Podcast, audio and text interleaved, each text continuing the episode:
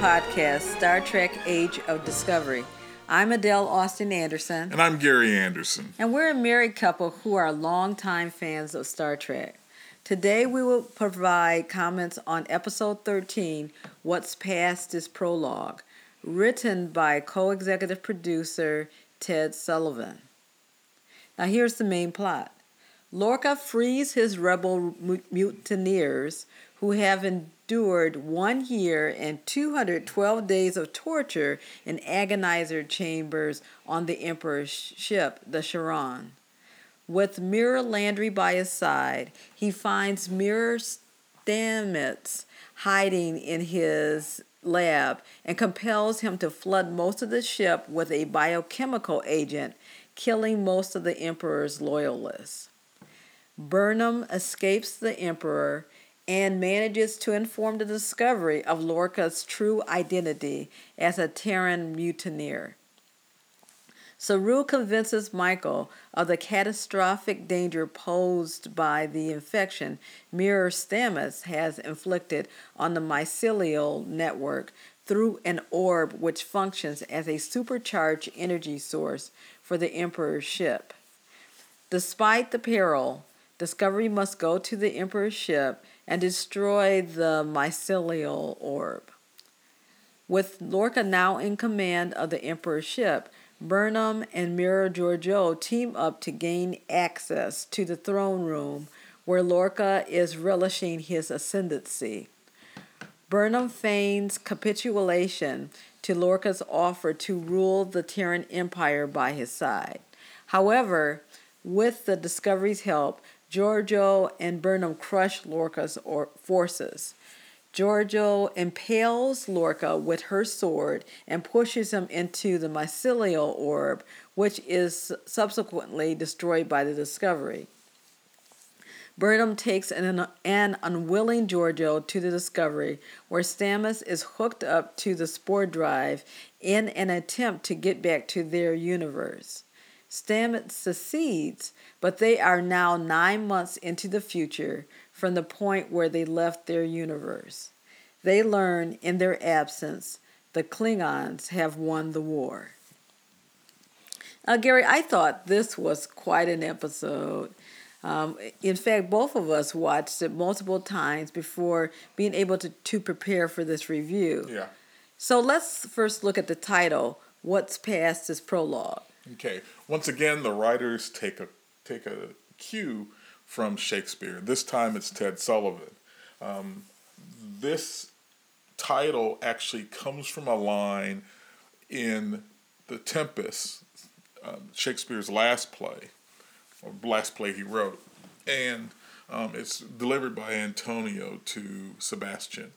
Um, the the line refers to the opportunity that comes out of unforeseen circumstances. It's actually said by a man who has usurped his title from overthrowing his brother, and it's said to um, um, Sebastian, who is the brother of the king of Naples. And so they're plotting the killing the king, the current king of Naples. So it has a resonance to the to the episode of what we're talking about when we see how Lorca is trying to overthrow Georgiou, but it also has a reference to Michael in regards to how unforeseen opportunities provide them with a chance of redoing things. And, and that's going to play into how Michael perceives her opportunity in this situation to kind of redeem herself by attempting to save Mirror Georgiou. Yeah, so let's uh, now look a little closer at Gabriel Lorca and his motivations.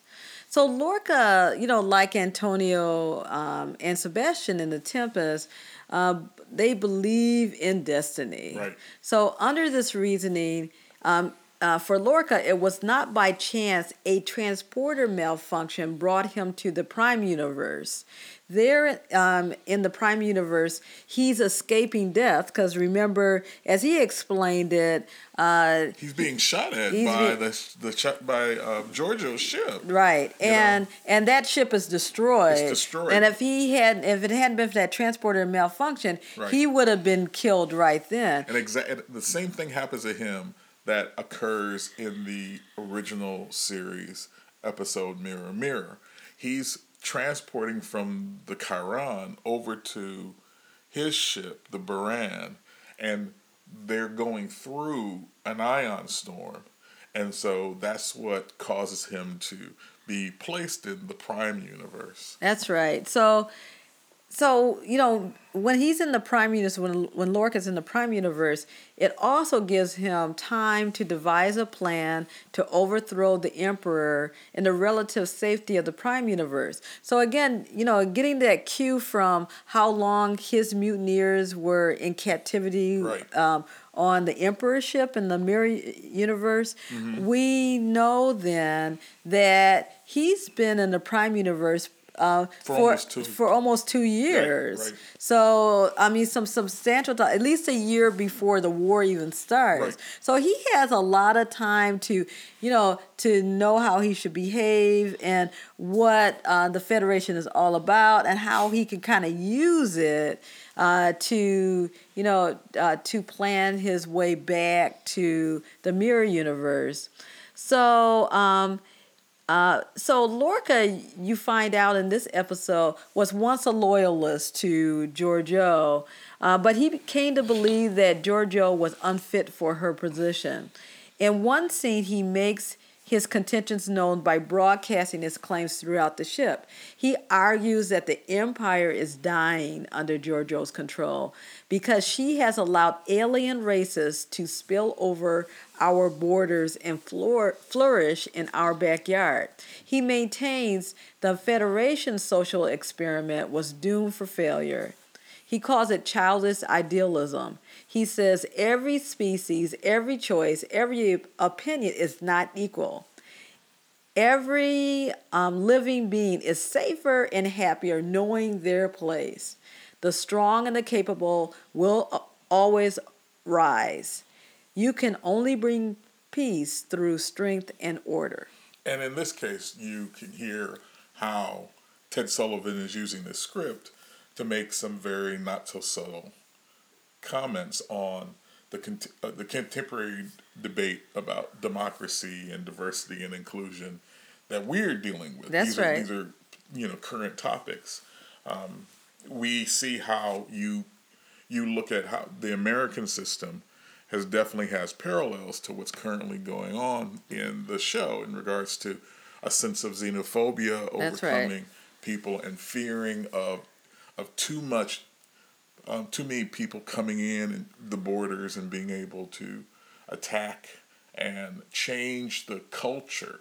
And also, you see a sense of of, a, of an impression about people's. Not every opinion is is should be taken seriously. That there are ideas that maybe have allowed to begin to be established that need to be removed so that we can make America great again. Right, right. That only there's this elite group right. and it's not really right. you know this base that they always talk about right. there's this elite group of of wealthy mm-hmm. uh, the powerful who they're the ones that matter. They're the ones who get, should get the biggest tax breaks, for instance, and and we should um, um, have policies which greatly benefit them. And I think that you can see how now this show, as long as along in a in a long tradition of Star Trek shows making using themselves as allegory right. towards the current circumstances or the or the challenges of humanity at the time that the episode came out. Right, it's a platform it, for those views, right, those types of blues right. uh, views. So, um, so let's get back to talking about the um, this episode and also talking about Lorca. And so another thing that Lorca sees as providence or his destiny is the fact that he he comes in contact with the prime version of Michael. Right who, you know, we find out he believes is superior to the Terran version. Now, he definitely had loved the mirror, Michael. And in fact, um, if you had any doubts there was any sort of sexual relationship with her, uh, that's put to rest when he mentions their pillow talk to Georgiou. And um, Lorca felt that in time, Prime Michael would embrace the Terran philosophy and return his amorous feelings. Yeah, he he does that in part to get underneath her skin. I mean, you can see what Georgiou's skin. Yeah, in Georgiou's skin. Yeah, you definitely see how um, Lorca utilizes certain bits of information to manipulate and to uh, force people to behave against their own better judgment. Definitely. And so um, initially, it does appear that Lorca will realize his ambition. You know, they had that scene where he's sitting on uh, Georgiou's throne and he's wielding her sword. Um, and actually, he could have had it all Right. if ironically it were not for you know this love this passion he feels for burnham which clouded his judgment and led to his downfall throughout the episode he commands his followers as he did on the um, on the discovery, on the discovery. The he was always worried about her safety well right. here on the Charon you know he's telling his followers don't hurt her don't hurt her and even during the final fight scene he seeks to protect her uh, and even fights her with restraining measures to mitigate the risk of killing her. Right. Right. So, um, Gary, now let's look, um, take a look at the emperor and see, you know, how her actions contrast that of Lorca. Okay, well, you can you can definitely see from the beginning of, of this this whole story arc when we see um, Mirror Georgiou is the emperor of the Terran Empire. That there is an affinity, a connection between her and this Michael Burnham. And she, it's very clear they have a history. So in previous episode, we find out that she realized that her Burnham betrayed her. Yep. That um, she was brokenhearted by it and, oh, feel, yeah. and feels great fear. And, and in fact, um, but you also find out in this episode that she has retained her pen. Just as Michael Burnham from the Prime Universe has the Delta that was her captain, Philippa Georgiou. This Philippa Georgiou mm-hmm. has her Michael Burnham's pen, right? And and she holds on to that, and then she she actually shows it to her at one point. Mm-hmm. Um, you also see that she has this very strong objective. She intends on killing Lorca. There's like no doubt about that. That's right. That's yeah, right. Yeah. And so th- that's one of the reasons why she actually decides she's going to team up with right. uh, with, with Michael. Because at first she wants to put her in she wants to put her in, in a brig. brig, and Michael's able to escape. But later on, after she's her forces have been defeated, and she's had to use her emergency beam right uh, transporter trans- transporter authority, where she gets herself out of a, a jam. Um, she Michael finds her alone in her private area, right. which it just seems as if Michael has a sense that where that's where she would be. Exactly. And they have a very they have a very serious conversation that is um, talking about their affections for their their counterparts, you know, in their relationship.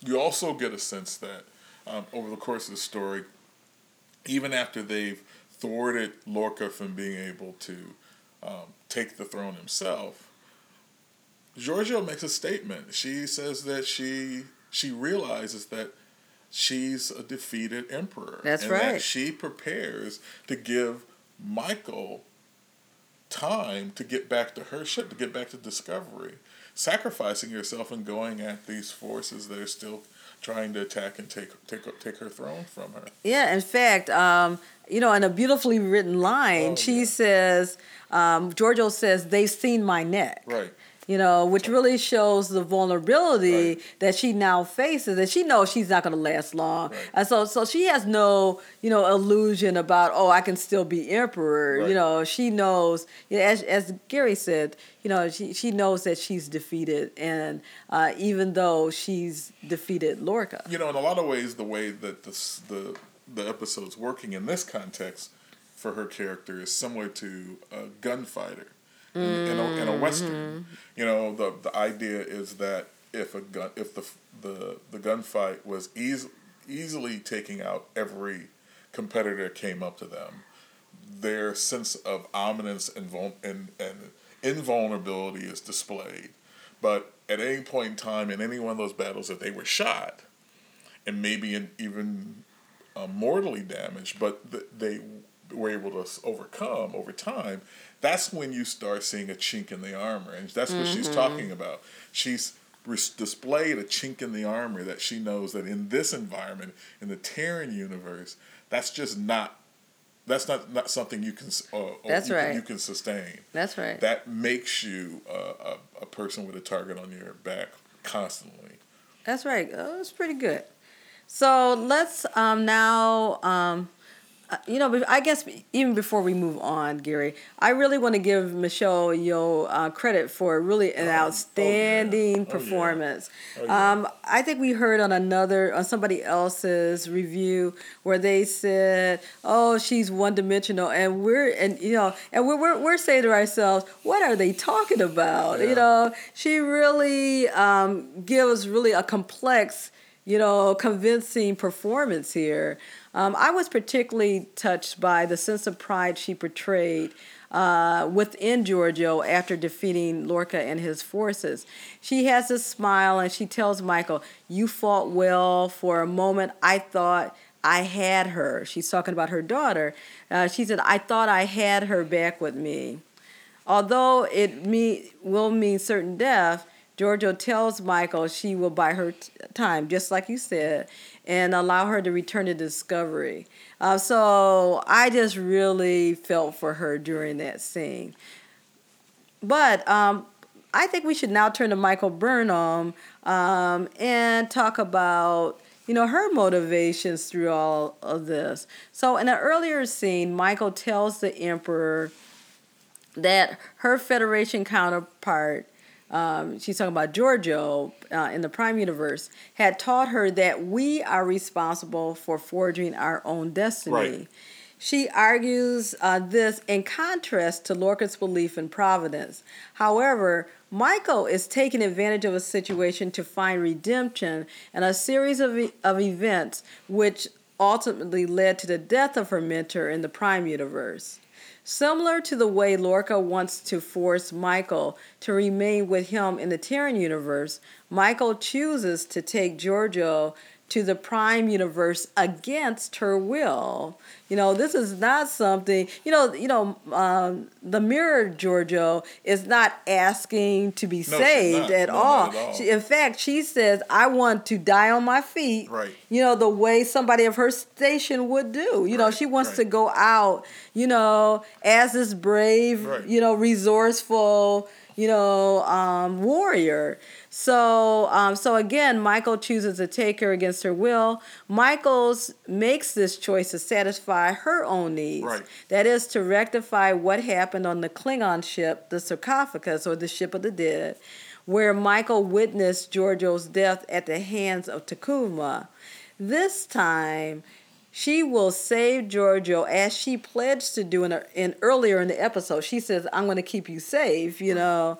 And but despite Michael's some might say good intentions, she certainly felt they were good intentions.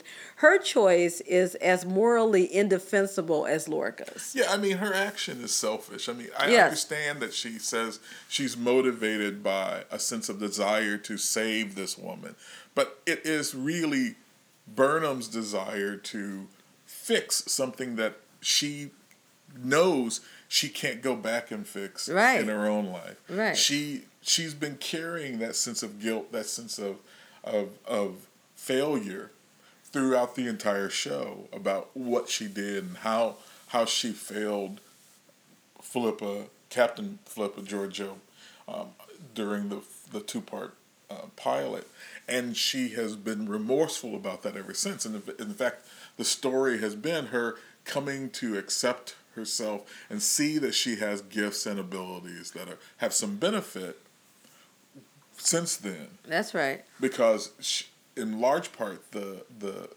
the mindset she has when she's sitting in that shuttle and they realize that they're going to die. That's right. And she does nothing is what she's been fighting against all along because she feels that that's that that's due her by what she has she she allowed Georgiou to die.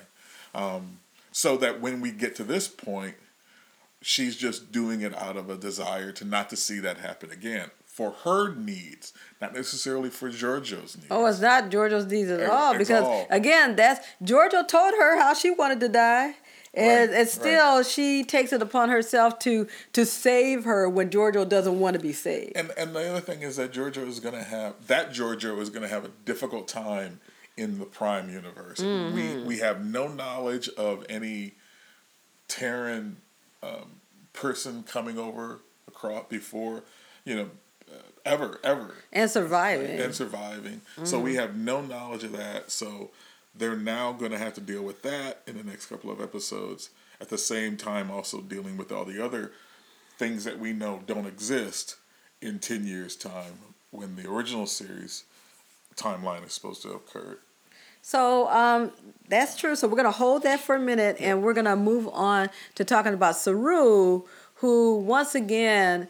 Um, we really want to comment on Saru's transformation into a Federation officer worthy of a Starfleet's captain's chair. Yeah, he's had he's had a tremendous arc. He's been out of the loop in large part this latter part of, of the season, but he's starting to come back in in, in a significant way, and I think that t- this episode uh, gave him an opportunity to really showcase what he has acquired over the course of this season. Right, we've seen hints of it during these episodes, we have. but now he's taking he's he's more in the forefront. Mm-hmm.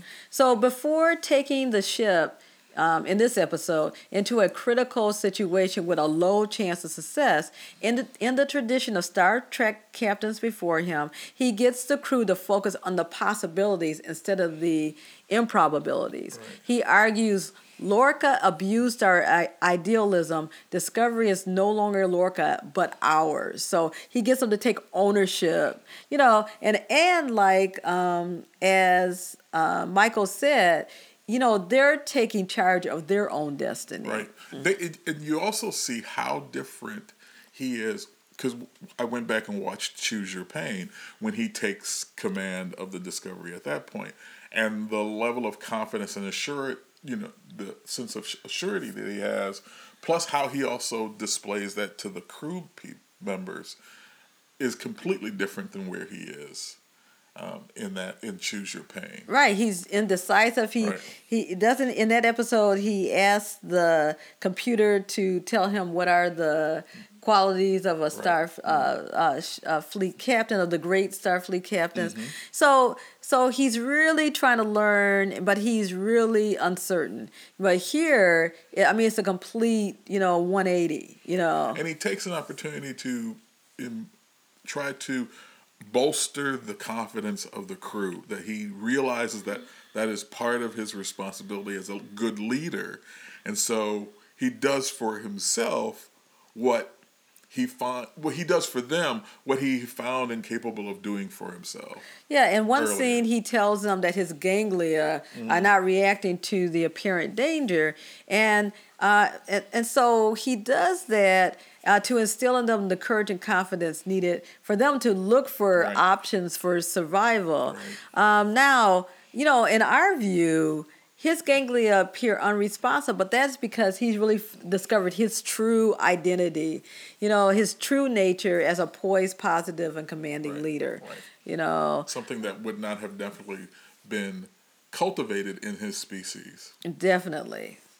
Um, we also want to take time to talk about the fight scenes. Yeah. Yeah. Kudos to the director and fight uh, choreographer for two superb, superb fight scenes. Yeah, yeah. The, the, both the palace attack with Lorca's forces against Georgiou's in the uh, hallway were was really good. It got you got to sh- see exactly the level of, of ferocity that that was coming. Um, how they had set themselves up so that um, you could definitely uh, indicate just how serious this whole was and what was at stake. The beauty of the Terran Empire is that they really don't care about life, and so and so they're, they as opposed to in the Prime universe when a phaser or a blast or, or blaster has a stun and a kill s- setting. In the Terran universe, it's pretty evident they have two settings too. They have kill and disintegrate. Right, right, right, right. Because That's we see, it. We see That's both it. of those things occur. We see people who are completely disintegrated, Right. as well as we see people we see people who have a hole burnt through them. So Right. those are the options. It's Those not- are the options, right? It, it- right. It's how you die. Right, it's not. It's not. It's not Yeah. whether you die. It's how you die. That's right. And then the other, of course, fight scene takes place in the throne room. This is one of the final scenes of the episodes. And that, I mean, we must have both um, watched those scenes, you know, three or four Yeah, times. yeah. I mean, that scene is incredible. Yeah, I mean, when you think back onto the original series and the number of fights that occurred, Oh, yeah. show, and you know they're so they're, they're staged, and some of them are not really that great. I mean, no, they're not convincing, and they and they use a lot of stunt Yeah. uh, men, you know, and most for the most part men, and they do look they look nothing Yeah, like you- the person they're portraying. you can always tell when Shatner was pulled out of the scene and his stunt double was put into it. Right. But what I found very interesting in this episode is that, from what I can tell, at least how the editing showed it, um, Jason Isaacs did a lot of his own stunts. So did um, so did Sonequa Martin Green. Right. And I think for the most part, I think I think there are definitely some times when a when a stunt double is in place for Michelle Yeoh, but she did a lot of her work as well. Oh, I- there yeah. were very few times when you could maybe question whether that was her or a, or a stunt double because the shot was from the back, so you didn't see her face. That's right. But you saw that you you saw the wig that they had on that was comparable to what she wore. But even when the camera is in front and you could see Michelle, she really mastered a lot of those hand the hand the hand combat as well as a number of the kicks, which is her. Which is something she's known Right. for from the uh, from her films. yes from the Chinese uh, uh, kung fu movies that she's done Right. So martial arts movies. yeah. So um, let's now um, go to the final scene in the trailer. What we saw the trailer uh, to talk about, you know, questions that you know that that was evoked by seeing these things. So uh, we see that Sarek and Admiral Cornwall, as well as Andorians and Tellarites, are shown beaming over onto the bridge of the Discovery, and their weapons are drawn. And so this makes us to this makes us suspect their Discovery mirror counterparts, that is the ISS Discovery, uh, must have been a disruptive force in the Prime universe. There's a possibility of that because they come with guns blazing. yeah, yeah. But they're still looking for Lorca, so you know. Well, they're still looking for Lorca, but at the same time, Right, right. you know, you don't come onto the bridge, and and then um, we see that they ask for Sarek to do a mind meld With Saru. with Saru. So. Um, so these are just a few of the questions we have. Um, so what was the experience of the ISS discovery in this in the Prime universe? Did the actions of the Mirror discovery hasten the Klingon victory in the war? Um, is Georgiou really saved by Michael? Um, that is, can she survive under Federation control, which is sharply at, at odds with her own philosophies of supremacy and authoritarian governance? Also, um, as Gary mentioned before, you know, we've never heard, you know, in um, in in Star Trek lore. lore of a Terran surviving in the Prime Right, universe. So right. uh, we we wonder how that's going to be resolved, and also what is the fate of Prime Lorca. So before we say goodbye, uh, we have some final thoughts. Uh, yep. Well, basically, I mean, as much as we enjoyed this episode, you have to admit that there's a great deal of implausibilities that play into how this whole thing works out. When we find out at the beginning of the episode that it's been a year and 212 days since his forces were captured and put in agonizer chambers to for punishment. Okay, number one. So that means that Lorca has been in the Prime universe for almost two years. Okay, so he's here Right. and he figures out where he is and how things function. And he- he has to, to get back, because his objective, his long game is to get back and take the throne. Right. He has to survive the war, so no Klingon kills him, even when he gets captured by them. That's right. He has to find Burnham because Burnham's part of his strategy. in the in the Prime universe. He has to get onto the Discovery with the spore drive. At the point it's he takes over command, it's not working effectively. So he and he to, doesn't even know what the spore drive can do. Exactly, and he has to get it to work well. Right. He has to then do all get all of those things in place, and then do enough research that he knows how to get back. Take all of that back. Continue to convince everybody that he runs into that he is the prime version of himself and not some usurper that's come in from another universe. Then get there. Then he has then he has to endure all of the challenges that he finds in the Terran universe, being put in the agonizer booth. Well, even even assuming that he was going to be put in the booth and yes. not just out and out killed. Exactly, exactly. And then once he's freed, as we saw in the previous episode, he has to get from his chambers where he was being tortured to the hangar where all of his people have been kept for almost two years and not get captured by any forces being seen because guess what? They actually know he's supposed to be in the brig. He's supposed right. to be agonized. Right. And he's supposed to get there without anybody picking him up. Right. Nobody knows because right. it's a surprise to everybody that he's able to get to the hangar and free them. And so so we, we, we even suspect that they must have the same security force that's um, that was hired by Star Labs in the in the Flash, in the Flash. because as you know, anybody could just walk into Star Labs. Well, right. obviously, anybody could have walked into this hangar. But, but even more than that, so he he even after he releases all these people from their agonizing booths, they've been tortured nonstop for, for two, two, years, for almost two and years. And so, what shape could they be? And so, these are the yeah. forces he's going to overthrow. All of her fresh, well-fed, oh yeah, you know, yeah. not taxed folks. That's right. And she is like, come on, man, you got to believe all of that. You got to believe all you of that. Believe, I mean, it's a great episode. It was enjoyable, but there's just a whole lot of leaping over right. things and, and, and, and suspending disbelief you have to do to buy into all of that. That's all I'm saying. Right, uh, but. Um, we're just saying that uh, obviously the production staff and cast must be doing something right, because we're thoroughly engaged, even despite all of this.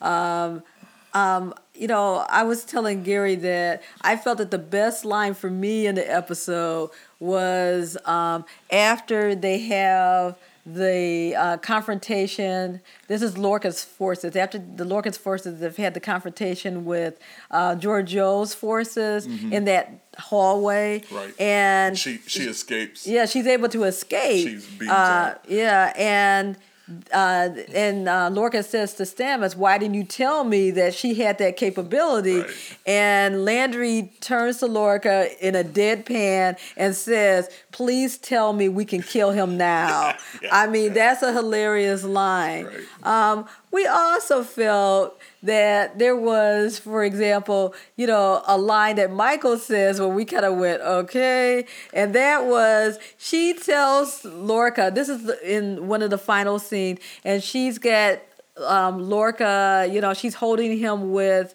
um, one a phaser. a phaser, and she says, "I'm not gonna kill you," and then she explains, "Oh, you should have just." Told us that you know you wanted to get back and we would have helped you. But she, but again she says i'm not going to kill you. And she knows full well the discovery's coming to actually blow up the Charon. Right, i mean right, right. so he's not going to survive anyways. So why is she even saying i'm not going to kill you well i'm not going to kill you but my ship is going to kill you.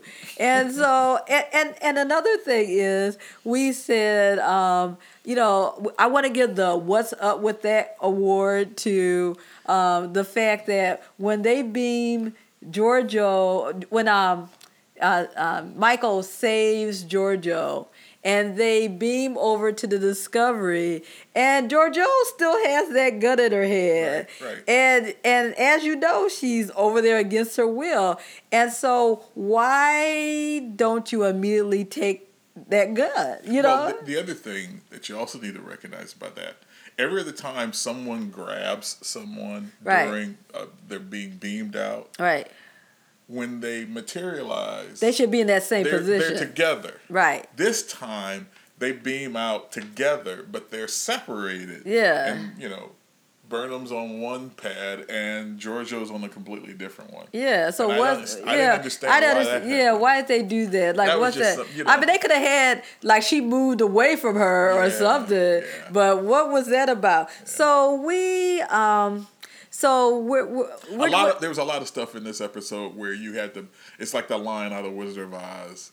Um, pay no attention to the man behind the curtain. That's right. And it was pretty much that way. It, it was pretty. So, so we just want to tell listeners, it's not like we have drank complete Kool Aid and that we don't see some of the issues in the episodes, but we're just saying that um, we thoroughly enjoy Discovery and you know can't wait for the next I mean, episode. if, I mean, if you look back at the original series, those three seasons are filled with, in some cases, episodes that are not as enjoyable as others. oh yeah, where some of the some of the writing is ham-fisted and the direction kind of goes over to, or the or the acting goes way over the top but in the for the most part the thing we found about this show is that they have attempted to take a different tack on the Star Trek series Yes. doing it serialized and looking at how behavior and character development occurs over the course of a season, where pretty much when you look at most of the other series, again with the exception of Deep Space Nine, right. most of the characters don't really have dramatic changes Right. over the course of the series, so that you they who they are when you first meet them in the very first episode is pretty much who they are when the sh- when the season when That's the series that's so ends. true. Um, this case, we actually have seen these characters evolve. The way that the the the the crew of the Discovery performed in their attack on the on the Charon is evidence of uh, the development of a, themselves as a unit in a way that you would not have seen them the first time in episode three. That's right. When we, when we are introduced to them, they do not function as effectively. They didn't function as effectively then as they do now. That's right. And that's been a progress. Like we was talking about with Saru, the, all these things that have occurred is because it's been over the course of the season, and characters have been allowed to evolve. They evolve and it allows also the viewer to become engaged with those Right, characters right. in a way that wouldn't have happened if you know um, they would have did uh, used a different approach with this. Right. If they had done the more episodic approach that they Right. that many of the other episodes did, where people pretty much stuck to who they what they were from the very first episode. Okay, so now it's your turn. Um, we're gonna please communicate with us via Twitter at with the at Star Trek AOD on Twitter at our Facebook page fes- facebook.com slash Star Trek AOD. Um, let us know. Here's a couple of questions for conversations between now and next next week. Who now is leading the Klingons? You know, for the most part, everybody that we knew of that was in charge over there is dead. So, right, T'Kuvma's dead. Kol Kol was dead. Right. So right. who is now in charge? What led to the Federation's defeat at the war? It's pretty clear that the dis- the time between when the Discovery beamed over into the mirror universe, something happened. So then, what what caused their defeat? Um, will the spore drive continue to serve as a significant device for the for Discovery and the Federation's efforts to stave off annihilation, or is it going to go away? We know that it doesn't exist Right. in the timeline of the original series, so something's going to have to happen with Right, that. if you look at Star Trek canon, Right. there's no mention of a spore drive, right, right, you know, that kind of system. So so how so how are they going to deal with that? And then the final question is Will Discovery be able to utilize their data that they captured on the Klingon cloaking device to assist the Federation resistance efforts? That's information that they had right before they they did that jump. So that's information that they they still should have and should be effective. So there's so much to look forward to. That's right. They got two episodes. They got a lot to wrap, wrap up, Right. Right. and, and and also set up for season two. for season two. So until then, Live long and prosper.